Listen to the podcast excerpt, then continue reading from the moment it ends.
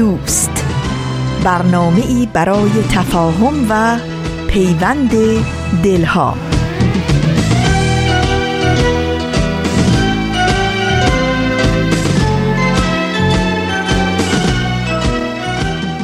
با درودی به گرمی آفتاب از فاصله های دور و نزدیک به یکایک شما شنوندگان عزیز رادیو پیام دوست.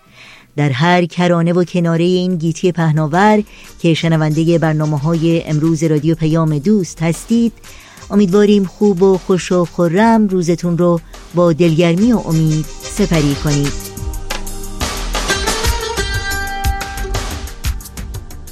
نوشین هستم و همراه با همکارانم میزبان پیام دوست امروز.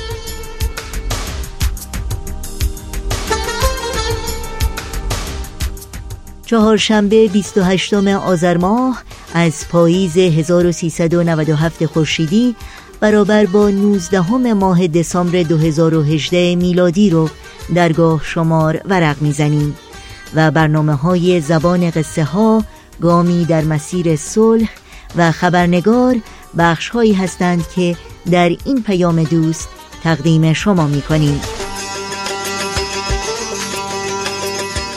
امیدواریم همراه باشید و از شنیدن این برنامه ها لذت ببرید.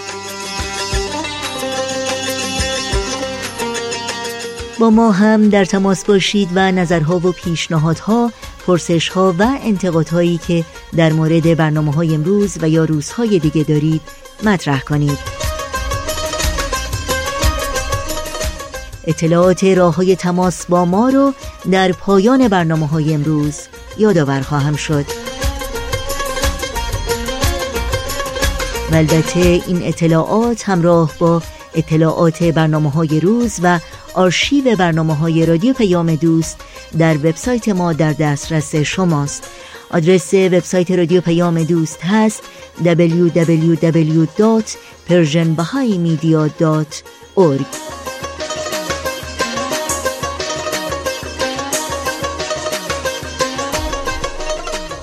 این صدا صدای رادیو پیام دوست با ما همراه باشید.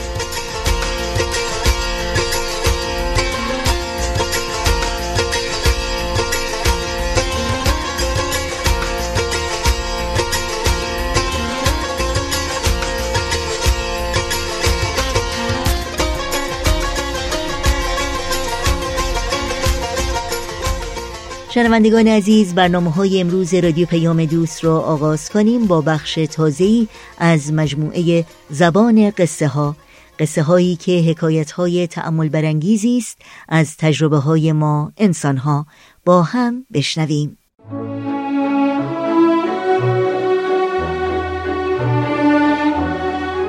همراهان عزیز و گرامی امیدواریم هر کجا که هستید شاد و تندرست باشید.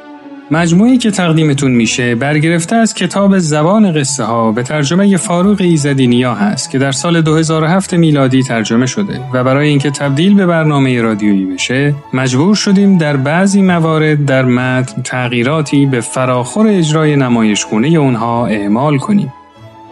از شما دعوت می‌کنم به داستانی که امروز براتون انتخاب کردیم توجه کنیم.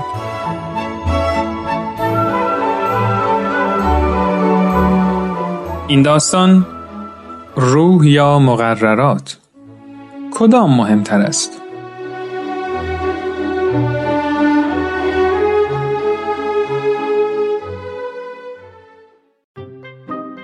جاستین و مارسی خواهر و برادری بودند که عادت داشتن هر شب قبل از خواب برای هم داستان بخونن. بچه ها معمولا از کتاب داستان هایی که بیشتر افسانه های پریابود استفاده می یه شب خیلی اتفاقی با کتاب رویای شبانگاهی چله تابستان که توی قفسه کتابخونه پدر مادرشون پیدا کردن روبرو شدن. اولش فهم ادبیات اون کتاب براشون غیر عادی و سخت بود ولی کم کم مطالب اون کتاب اونا رو به خودش جذب کرد. به طوری که نتونستن اون کتاب رو کنار بذارن و تا آخرش خوندن. شب بعد یکی دیگه از کتابای ویلیام شکسپیر رو پیدا کردن. ادبیات اون کتاب خیلی زیبا بود و به نظر می رسید معانی بسیار عمیقی داشته باشه. اونا فهمیدن مطالعه ادبیات بزرگان علاوه بر اینکه اونا رو سرگرم می‌کنه می‌تونه خیلی الهام بخش و آموزنده باشه. در طول چند ماه بعد با مطالعه آثار بزرگان اشتیاقی عمیق در وجود هر دوی اونا به وجود اومد. اونا تصمیم گرفتن که نویسنده بشن. بعد از گرفتن این تصمیم هر کدوم رفتن سراغ معلمای خودشون و برای اونا از هدف خودشون گفتن. جاستین دو سال از مارسی بزرگتر بود. معلمش بهش گفت که راز نویسندگی بزرگ شدن درک دستور زبان و رعایت نکات اونه. بنابراین علاوه بر تکالیف معمولی، تکلیفای زیادی از دستور زبان بهش می‌داد تا شبا توی خونه انجام بده. معلم مارسی هم خیلی خوشحال بود که شاگرد با انگیزه ای پیدا کرده. به مارسی گفت که راز نویسندگی بزرگ شدن اینه که میل به ادبیات بزرگ رو در خودت پرورش بدی. عاشق زیبایی و قدرت کلمات بشی و فروتنی و تواضع پیشه کنی. اون از مارسی خواست هر شب نیم ساعت بیشتر مطالعه کنه و نویسندگان جدید و با استعداد رو بهش معرفی کرد و هر روز چند دقیقه ای رو به صحبت با مارسی درباره مطالبی که خونده بود اختصاص می‌داد. در این اوقات معلم به جملات غیرعادی اشاره می کرد و می گفت که قواعد دستور زبان چطور درک اونا را آسون تر می‌کنه. وقتی نوشته های مارسی رو مرور می کرد، رعایت نکات دستوری زبان که نوشته های مارسی رو روشنتر می کرد براش توضیح می‌داد. هیچ غلطی رو علامت نمی‌زد مگر اینکه درک جمله رو مشکل کرده باشه. وقتی جاستین درباره نحوه عملکرد معلم مارسی شنید، احساس برتری بهش دست داد. اون فکر می‌کرد که چون بزرگتره از همون اول راه درست انجام دادن کار بهش آموزش داده میشه و بنابراین باید تا اونجا که میشه سریعتر مطالب رو یاد بگیره. در حالی که خواهرش همچنان توی کتابخونه پدرش کتابای جدیدتری پیدا می‌کرد و اونا رو می‌خوند. جاستین شاگرد خوبی بود. اون همیشه بهترین نمره ها رو از معلمش می‌گرفت. اما کم کم برگه هاش غلط های املایی و دستور زبانی بیشتری پیدا کرد و نمره هاش هم کمتر شد. وقتی از معلمش پرسید که چرا نمره هاش اینقدر کم شده معلم گفت اگه بخوای نویسنده خوبی بشی باید خودتو به سطح بالاتری برسونی. اون چیزی که قبلا خوب بوده دیگه کافی و قابل قبول نیست. اینایی رو که علامت زدم برای تکلیف بعدی یاد بگیر.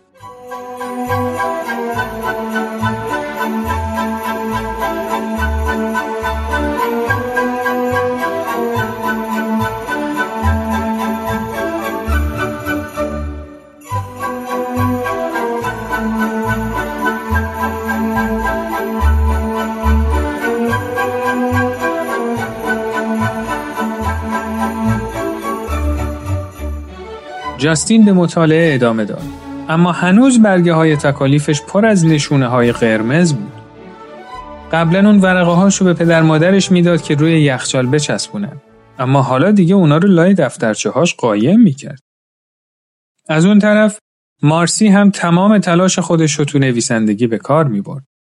افسانه های زیبایی می نوشت و اشعار عاشقانه متناسب با سن خودش می گفت. پدر و مادرش داستانهای اونو به دوستاش نشون می‌دادن و اونا هم همیشه مارسی رو تشویق می‌کردن.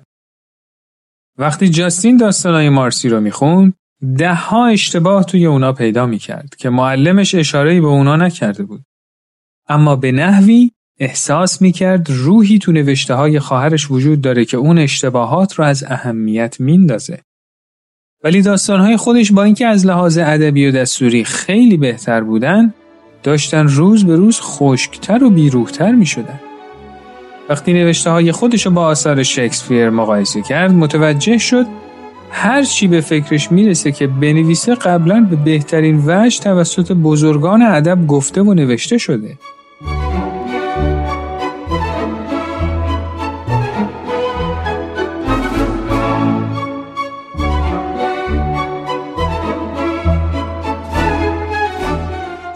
ماهی بیشتر طول نکشید که جاستین به این نتیجه رسید که واقعا نمی‌تونه نویسنده بشه.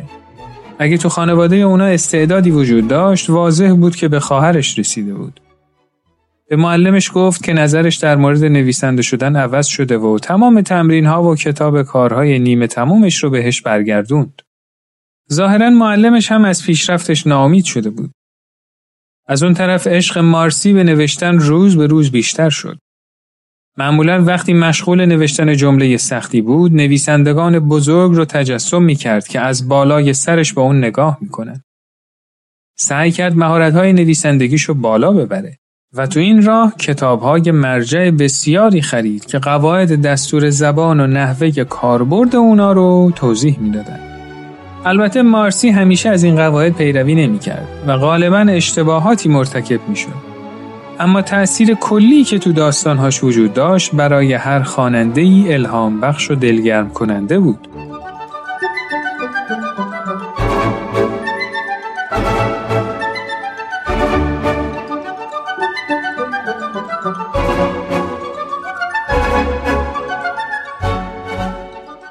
دو سال بعد مارسی به کلاسی رسید که قبلا برادرش بود.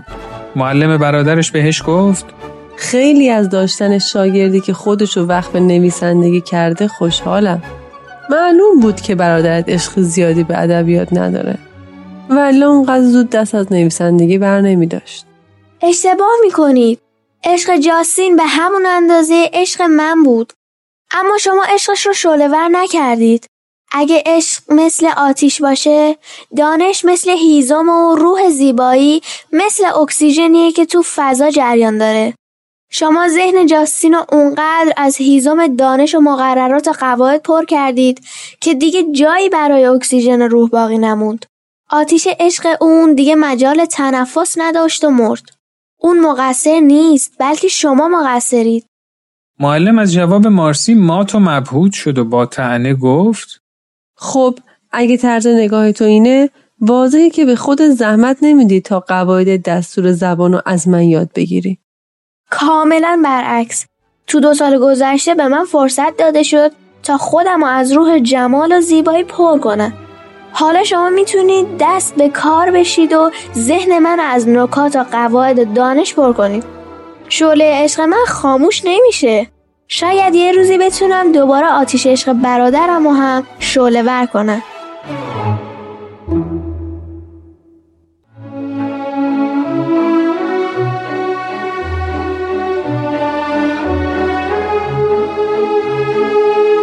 دوستان و همراهان عزیز امیدوارم که از این داستان لذت کافی رو برده باشید. شما می‌تونید این مجموعه رو در تارنما شبکه های اجتماعی تلگرام و SoundCloud Persian BM دنبال کنید و از طریق این کانال هم می‌تونید با ما در تماس باشید. تا برنامه دیگه و داستانی دیگه روز و روزگار خوش.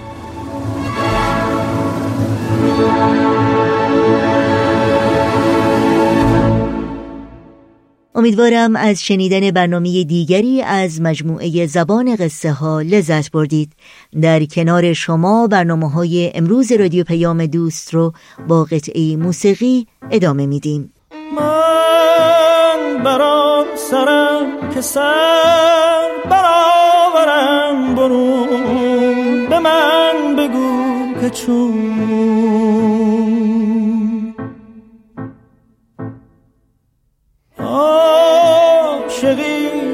رفتن است بگو که ره کجاست. گریزم از سکون.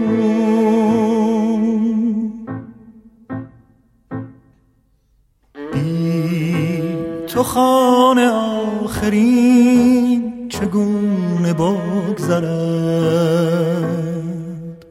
با تو دل مرا شهر تازه می‌برد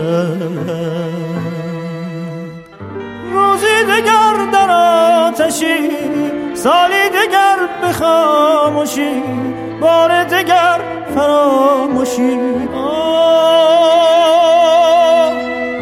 واگونه کینت بشکن سکوت سینت بغز همه دیرینت با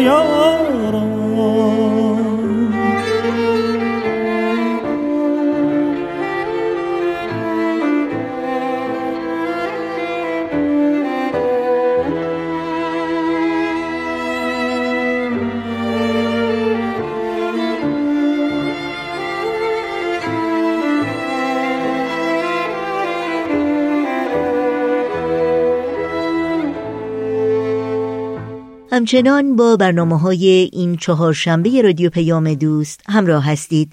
در این ساعت با برنامه کوتاه گامی در مسیر صلح همراه خواهیم بود. گامی در مسیر صلح بخشهایی از پیمان نامه حقوق کودک. ماده 28 کشورهای عضو پیمان نامه حق کودک را برای برخورداری از آموزش به رسمیت می‌شناسند و برای دستیابی به این حق به صورت تدریجی و بر پایه ایجاد فرصتهای برابر اقداماتی را معمول خواهند داشت. از جمله اجباری کردن و در دسترس قرار دادن آموزش ابتدایی رایگان برای همه در دسترس قرار دادن آموزش عالی برای همگان بر اساس قابلیت و روش مناسب و به عمل آوردن اقداماتی جهت تشویق به حضور منظم در مدارس و کاهش موارد ترک تحصیل. صلح در دستان ماست. بخشهایی از اعلامیه جهانی حقوق بشر. ماده 25 هر شخصی حق دارد که از سطح زندگی مناسب برای تأمین سلامتی و رفاه خود و خانواده اش به ویژه از حیث خوراک، پوشاک، مسکن، مراقبت های پزشکی و خدمات اجتماعی ضروری برخوردار شود. همچنین حق دارد که در مواقع بیکاری، بیماری، نقص عضو، بیوگی، پیری یا در تمام موارد دیگری که به عللی مستقل از اراده خیش وسایل امرار معاشش را از دست داده باشد از تأمین اجتماعی بهرهمند گردد.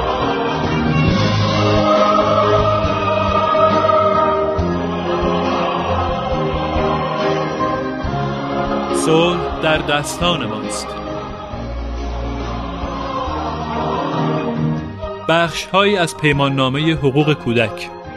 ماده 23 کشورهای عضو پیمان نامه اذعان دارند کودکی که از لحاظ جسمی یا ذهنی معلول است باید از یک زندگی کامل و محترمانه در شرایطی که متضمن منزلت و افزایش اتکاب نفس او باشد و مشارکت مؤثر او را در جامعه تسهیل نماید برخوردار باشد.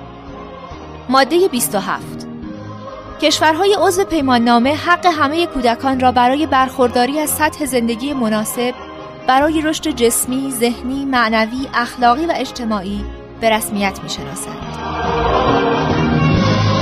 صلح در دستان ماست. گامی در مسیر صلح بخشهایی از اعلامیه جهانی حقوق بشر ماده 5 احدی را نمی‌توان تحت شکنجه یا مجازات یا رفتاری قرار داد که ظالمانه و یا برخلاف انسانیت و شعون بشری باشد ماده دوازده احدی در زندگی خصوصی، امور خانوادگی، اقامتگاه یا مکاتبات خود نباید مورد مداخله خودسرانه واقع شود و شرافت و اسم و رسمش نباید مورد حمله قرار گیرد. هر کس حق دارد که در مقابل این گونه مداخلات و حملات مورد حمایت قانون قرار گیرد. صلح در دستان ماست. شنوندگان عزیز گامی در مسیر صلح برنامه بود که از رادیو پیام دوست شنیدید. همچنان با ما همراه بمونید. یک شاخی بود من در کاشانه دارم دائم ببرش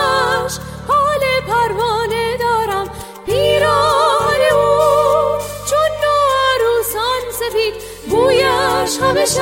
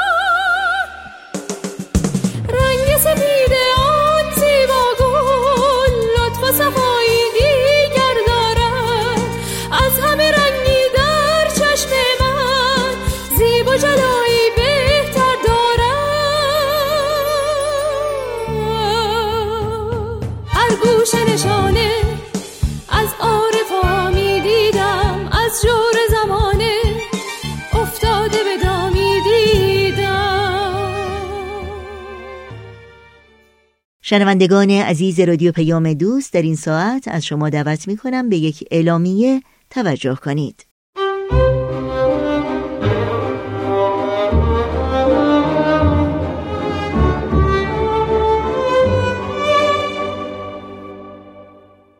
آن هجده نفر. معرفی اولین مؤمنین به حضرت باب. پیامبر دیانت بابی و مبشر به آین بهایی. شنبه ها از رادیو پیام دوست.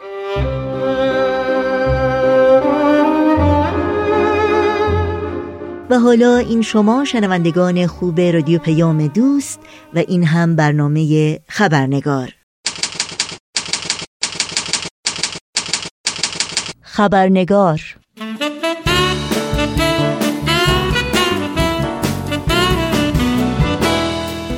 با خوش آمد به شما دوستان و دوستداران خبرنگار نوشین آگاهی هستم و خبرنگار این چهارشنبه رو تقدیم می کنم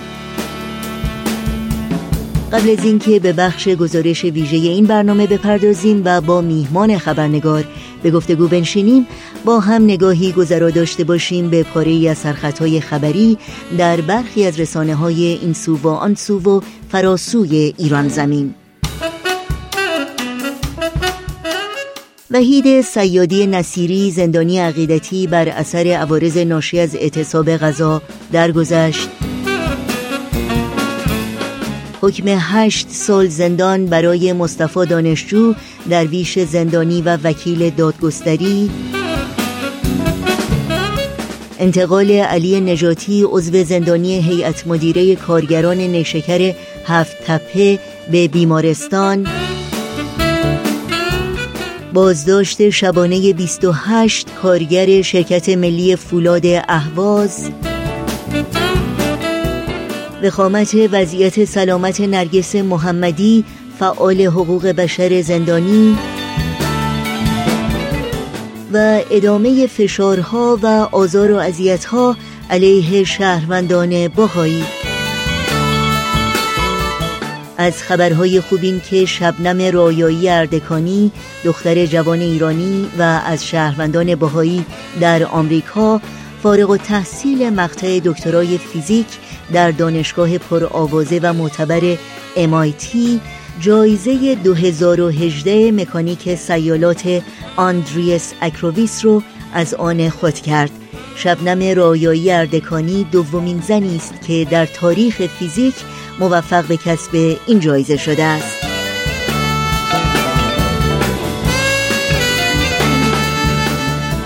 و اینها از جمله سرخطهای خبری برخی از رسانه ها در روزهای اخیر بودند.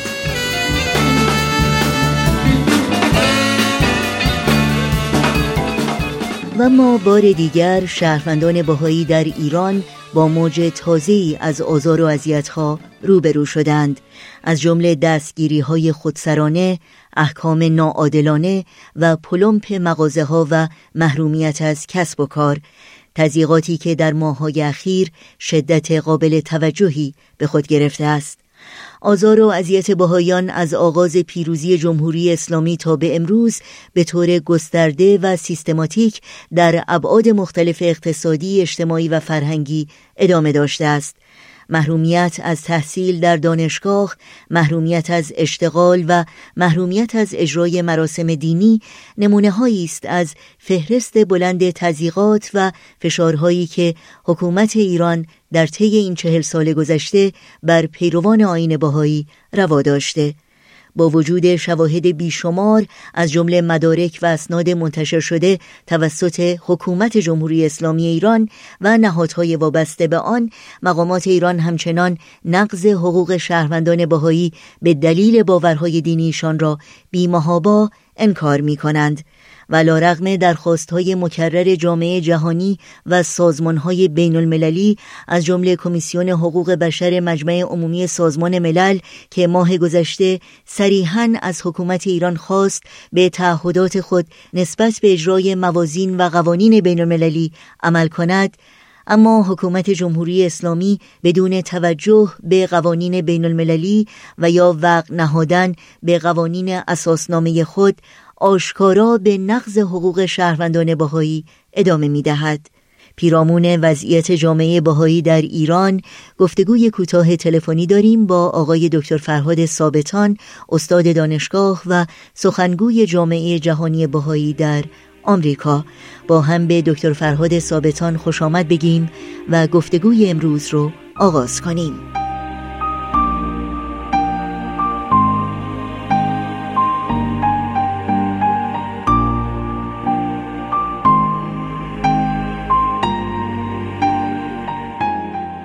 آقای دکتر فرهاد ثابتان به برنامه خبرنگار بسیار خوش آمدین و ممنونم که وقتتون رو به ما دادین. خیلی ممنون از دعوت شما. خوشحال هستم با شما هستم و با شنوندگان شما. خیلی ممنون. آقای دکتر ثابتان در هفته ها و ماهای اخیر شاهد افزایش فشارها و آزار و اذیت ها علیه پیروان آین باهایی در ایران بودیم. جامعه جهانی باهایی هم یک بیانیه ای در این مورد منتشر کرده. اگر ممکنه اطلاعات بیشتری رو شما در اختیار شنوندگانمون بگذارید. بله با کمال میل متاسفانه سرکوب باهایان در ایران کماکان ادامه داره و آنچه که در این اطلاعیه مطبوعاتی مطرح شده ادامه تضییقات و اذیت آزار بهاییان هست به انهای مختلف از دستگیری ها در شهرهای متعدد گرفته که الان شاید بشه گفت که بین 60 تا 80 نفر از شهروندان باهایی در زندان هستند و اینو باید در نظر داشته باشیم که در ده سال گذشته بیش از 850 باهایی به طور خودسرانه بازداشت شدن و این بازداشت ها نه تنها ناعادلانه است و صرفا به علت اینکه این افراد بهایی هستند صورت می‌گیره بلکه هیچ دلیلی برای اتهاماتی هم که به اونها زده میشه وجود نداره. متاسفانه هزینه ای که این بازداشت ها در برداره بسیار بسیار برای باهایان سنگین هست. چون که تا به زمان دادگاه برسه باهایان باید وسیقه بگذارن که از زندان بیان بیرون. این وسیقه های سنگین مالی ملکی دارایی هست و بعد یکی که مثلا از زندان موقتا آزاد میشه دوباره این رو بازداشت می‌کنن و یک وسیقه دیگه باید بذاره. به عبارت دیگه این تمدید وسیقه ها و تعددش باعث میشه که متاسفانه یک نوع فشار اقتصادی دیگری به جامعه باهایی و افراد باهایی بیاد و این مضاف بر تمام فشارهای اقتصادی دیگری است که الان با اون مواجه هستیم که در این اطلاعیه مطبوعاتی هم باز دوباره بهش اشاره شده. پلم به مغازه ها محرومیت شغلی مصادره اموال و خیلی چیزای دیگه. بله خیلی ممنون. اگر ممکنه کمی بیشتر در مورد موارد مختلف از آزار و اذیت بهاییان برای شنوندگانمون بگی تا کمی واقعا آشنا بشیم با اونچه که بر فرد فرد بهاییان در ایران میگذره. مثلا اخیرا شنیدیم که نبش قبر یک خانم سالمند باهایی صورت گرفته بوده. اگر ممکنه توضیحاتی در این زمینه برای شنوندگانمون بفرمایید. بله این نمونه که الان بهش اشاره کردید واقعا یکی از اسفناکترین رفتاری است که با باهایان میشه و یک نمونه اون مورد خانم شمسی اعظمیان هست که ایشون در شهر گیلاوند از این دنیا رفتن. در تاریخ 24 اکتبر به خاک سپرده شدن چهار روز بعد از اون یعنی روز 28 اکتبر به دستور دفتر دادستانی جسد ایشون از خاک درآوردن. و همون روزی که این جسد از خاک استخراج شد پلیس شهر به یک باهایی در همون شهر گیلاوند زنگ زده که به پسر ایشون پسر خانم اعظمی خبر بدن که مقامات دولتی جنازه مادرشون رو در بیابان پیدا کردن. شما تصور بفرمایید به چه صورت این مسائل داره انجام میشه و چگونه دارن این رو به خانواده این خانم عزیز دارن اطلاع میدن. و بعد گفتن که شما به اونا بگید که مقامات رسمی پیکر ایشون رو به قبرستان بهایا در تهران منتقل کردن. و که این فقط یک نمونه از نمونه هایی است که ما داشتیم. در سال 2014 اگر به خاطر داشته باشید یکی از بزرگترین قبرستان های شیراز که شاید حدودش 100 سال بوده که این قبرستان اینجا کسانی توش دفن بودن بیش از 950 قبر در اونجا بوده. و این یک دفعه توسط مقامات جمهوری اسلامی تخریب میشه که روی اون ساختمان بسازن.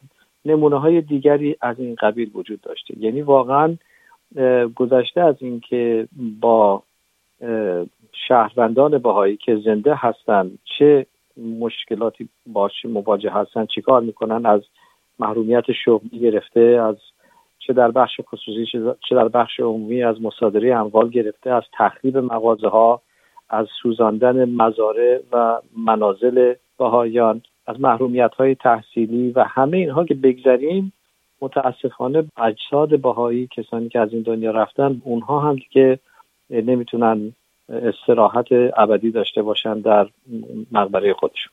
شما به احکام ناعادلانه دادگاه در مورد باهایانی که دستگیر شدن اشاره کردین.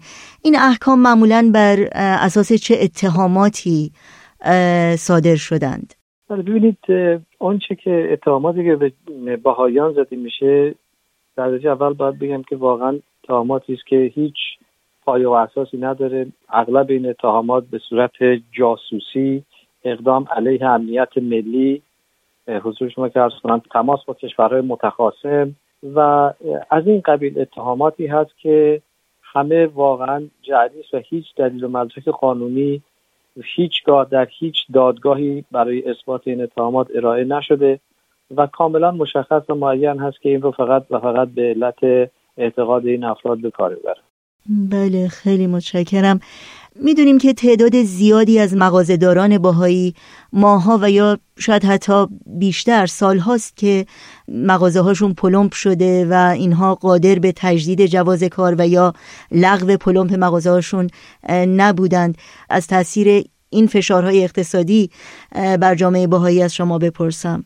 بله ببینید به حال داشتن مغازه و کسب و کار خصوصی شاید بشه گفت تنها مفری است که برای بهاییان در ایران مونده که بتونن زندگی روزمره خودشون رو بگذرونن. همون که قبلا ارز کردم باهایان از استخدام در دوائر دولتی محروم هستند در بخش خصوصی محروم هستند در ما چندین نمونه داشتیم که حتی دولت مجبور کرده این شرکت های خصوصی رو که کارمندان باهایی خودشون رو از کار برکنار بکنن. به هر حال اگر کسی زاره هست کشاورز هست میان مزرعی اونو مصادره می‌کنن. تنها چیزی که دیگه باقی مونده برای بیشتر باهایان در ایران همینه که یک مغازه کوچیک داشته باشن که بتونن از این طریق امرار معاش بکنن. باهایان در سال نه روز برای رعایت شاعر دینی خودشون قرار است که این مغازه رو تعطیل بکنن. یعنی در حقیقت هر دینی برای خودش ایامی داره. مسیحیان ایام کریسمس هست و اینها. و همینطور کلیمیان و غیره و غیره. و باهایان هم چند روز دارن نه روز که این مغازه رو تعطیل می‌کنن. دولت اومده میگه نه شما حق ندارید مغازه رو تعطیل کنید. و اگر شما مغازاتون رو تعطیل بکنید ما اونو پلم می‌کنیم. میبندیم درش. و الان صدها مغازه باهایی تا به حال هست که پلم شده. بعضشون هنوز بهشون اجازه ندن که این رو باز بکنن. مضاف بر این اخیرا ما مطلع شدیم که در روزنامه های ایران میگن که علت اینکه این مغازه ها پلم شده در این اوضاع اقتصادی است که باهایان احتکار می‌کنن. یعنی که دارن اجناس خودشون نگه میدارن که بعدا بتونن با قیمت بیشتر بفروشن. خب اگه اینطور هست چرا ایامی که مثلا مسلمان ها یا مسیحی ها اونها هم مغازه رو تعطیل می‌کنن اونا رو به جرم احتکار نمی‌گیرن. یعنی اگر تعطیل کردن مغازه به علت های دینی احتکار محسوب میشه خب باید برای همه احتکار محسوب بشه. در حالی که این فقط یک بهانه هست یک ادعای هنوز همطور که ارز کردم هیچ مدرکی برای اثبات این جرم نیست. این افراد صرفا و صرفا یک روز برای تعطیلات رسمی دین خودشون اومدن مغازش رو تعطیل کردن. روز بعدش هم باز کردن به فروششون ادامه دادن. یعنی اصلا هیچ نمونه احتکاری در کار نبوده. ولی منظور این است که به هر حال به دلایل مختلف این مغازه ها رو میبندن. و اخیرا در خوزستان در خرمشهر و اهواز و آبادان ما می‌بینیم دوباره چندین مغازه دیگه پلام شده بود. خب چهل ساله که واقعا از این آزار و اذیت ها میگذره در حقیقت از آغاز پیروزی جمهوری اسلامی ایران و ما هر روز شاهد این گونه فشارها و محرومیت ها بر جامعه باهای ایران بودیم. عقیده شما ریشه این همه کینه و دشمنی از طرف حکومت ایران نسبت به جامعه باهایی چی هست به خصوص که پیروان آین باهایی در کشورهای دیگه به عنوان شهروندان نمونه ازشون یاد میشه و به قانونمندی و خدمت به جامعه واقعا معروف هستند شما ریشه این همه خصومت رو در چی می‌بینید؟ به حال یک مقدار ریشه های تئولوژیک و مذهبی در کار هست. در ایران دین رسمی کشور اسلام شناخته شده و علما معتقد هستند که دیگه بعد از اسلام دینی نخواهد اومد و البته آین باهایی یک دینی است که بعد از اسلام اومده. ولی واقعا شاید ریشه های جامعه شناختی این مسئله که شما مطرح کردید بسیار عمیقتر باشه. و اونم این است که به طور کلی در ایران جامعه به دو قسم تقسیم شده. یک قسم یک فرد یا یک شاید بشه گفت مرد مسلمان بالغ شیعه اثناعشری و بقیه مردم. حالا این بقیه مردم دیگران هستند بیگانه هستند کافر هستند مرتد هستند جاسوس هستند و این شامل میشه گفت که زن بلوچ و کرد و کلیمی مسیحی بهایی. هر کسی که به عنوان یک هویت دیگری باشه این مطرح شده. متاسفانه تصور من این است که جامعه باهایی به علت اینکه یک حالت دگرسازی در ایران به وجود اومده مورد تنفر قرار گرفته و البته یک مقدار از اصول و آموزه های آین باهایی هم که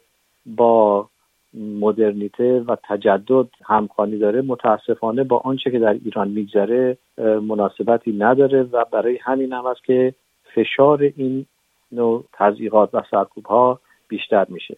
نمونه های این هم ما می‌تونیم در رسانه های ایران ببینیم که چقدر این فشارها زیادتر و زیادتر و شدیدتر و شدیدتر میشه. مثلا در سال 2011 فقط حدود 22 مقاله بر ضد آین باهایی منتشر میشه ولی سه سال بعد 2014 می‌رسه به 400 مقاله در سال و بعد از اون در 2016 می‌رسه به 1500 مقاله. یعنی تقریبا روزی سه مقاله بر ضد آین باهایی برای ایجاد نفرت تنفر و ساختن دیوار بین شهروندان ایرانی داره ایجاد میشه و این واقعا باعث تاسف است خیلی ممنون. در مورد در حقیقت عکس عمل جامعه باهایی در ایران در مقابل این همه فشار و محرومیت که به نظر میاد این جامعه همچنان پایدار هست و همچنان تلاش می‌کنه که از حقوق خودش دفاع بکنه و به خدمات خودش به جامعه ادامه بده. در این مورد نظر شما رو بدونیم. بله این چیز جدیدی نیست و همیشه از آغاز انقلاب به محض اینکه این فشارها و این اذیت و آزارها شروع شد جامعه باهایی سعی کرده که از روش های قانونی با رجوع به مقامات قضایی با رجوع به مسئولین امور بتونن این سوء تفاهمات رو حل بکنن. متاسفانه تمام اقداماتی که باهایان سعی کردن تظلم بخوان سعی کردن به این سرکوب خاتمه بدن به جایی نرسیده و اصلا گویا هیچ گوش شنوایی وجود نداره برای اینکه بتونن به آنچه که واقعا باها به سرشون اومده گوش بدن و کاری بکنن. در نتیجه جامعه باهایی مجبور شده که این ظلم هایی که به جامعه وارد شده رو به مقامات بین المللی دادگاه های بین المللی نهادهای بین المللی ببرن که واقعا نشون بدن که داره یک جامعه ای که شاید 170 ساله که در ایران تونسته باشه و به ایران خدمت بکنه چطور داره به تدریج دچار خفقان و اختناق اقتصادی و اجتماعی میشه؟ آخرین سوال من این هست که واقعا چه تغییری رو شما امیدوار هستید که ایجاد بشه در در مقابل این همه سختی ها و فشارهایی که برای جامعه باهایی ایران وجود داره؟ من واقعا باید با کمال تاسف فرض کنم فشارهایی که ما الان بر ضد جامعه باهایی و باهایان می‌بینیم. تنها بر این اقلیت نیست. اکثر شهروندان ایران به انهای مختلف از فشارهای مختلف رنج می‌برند. این فشارها فشارهای اقتصادی است فشارهای غذایی است فشارهای اجتماعی است و البته همه اینها ریشه در یک چیز داره و اون هم ایجاد نفرت دوگانگی نفاق بین اقوام مختلف هست و امید من و آنچه که جامعه بهایی داره تشویق می‌کنه و امیدوار هست که بتونه یک نوع آگاهی اجتماعی در این مورد به وجود بیاره این است که همه ما در تحلیل نهایی انسان هستیم در اجتماع می‌تونیم با هم زندگی کنیم با عقاید مختلف با آرای مختلف با جنسیت های مختلف و اتفاقا همین تنوع هست که اون جامعه رو زیبا می‌کنه و بهش معنا میده. من به این آینده و به این رویا خیلی خیلی اعتقاد دارم. به جهت اینکه نفاق و تنفر بدون شک به نابودی کشیده خواهد شد و من تصور نمی کنم انسان و جامعه انسانی بخواد تا اون حد پیش بره. متاسفانه تجربه تلخی است که ما الان باش مواجه هستیم. اما بعد از این من خیلی خیلی به ایران و ایرانیان و هموطنان خودمون ایمان دارم. که بتونن به این ایدئال هایی که حالا نه تنها جامعه باهایی علمدار اون هست بلکه در جوامع بینالمللی از مهمترین و اساسی ترین اجزای حقوق بشر محسوب میشه. من خیلی خیلی به این ایمان دارم و امیدوارم. ممنونم آقای دکتر فرهاد ثابتان از وقتتون و از توضیحاتی که ارائه کرده خیلی ممنون از شما. تشکر می‌کنم. انشالله که باز بتونم در خدمتتون باشم. ما هم امیدواریم. خیلی ممنون. وقت سکوت مرگ در هم شکنی. وقت سکوت مرگ در هم شکنی. بیداد تو را بلند فریاد کنی. امروز که کشته ستمت خرمن شد. امروز که کشته ستمت خرمن شد. بر خرمنت آتش عدالت فکنی. و در این فرصت کوتاهی که تا پایان برنامه های امروز رادیو پیام دوست داریم اجازه بدین تا اطلاعات راه های تماس با ما رو یادآور بشم. آدرس ایمیل ما هست info at persianbms.org شماره تلفن ما 001 703 671 828 828 در شبکه های اجتماعی فیسبوک، یوتیوب، Google Plus و SoundCloud و اینستاگرام ما رو زیر اسم Persian BMS جستجو بکنید و در پیام رسان تلگرام با آدرس at Persian BMS contact با ما در تماس باشید.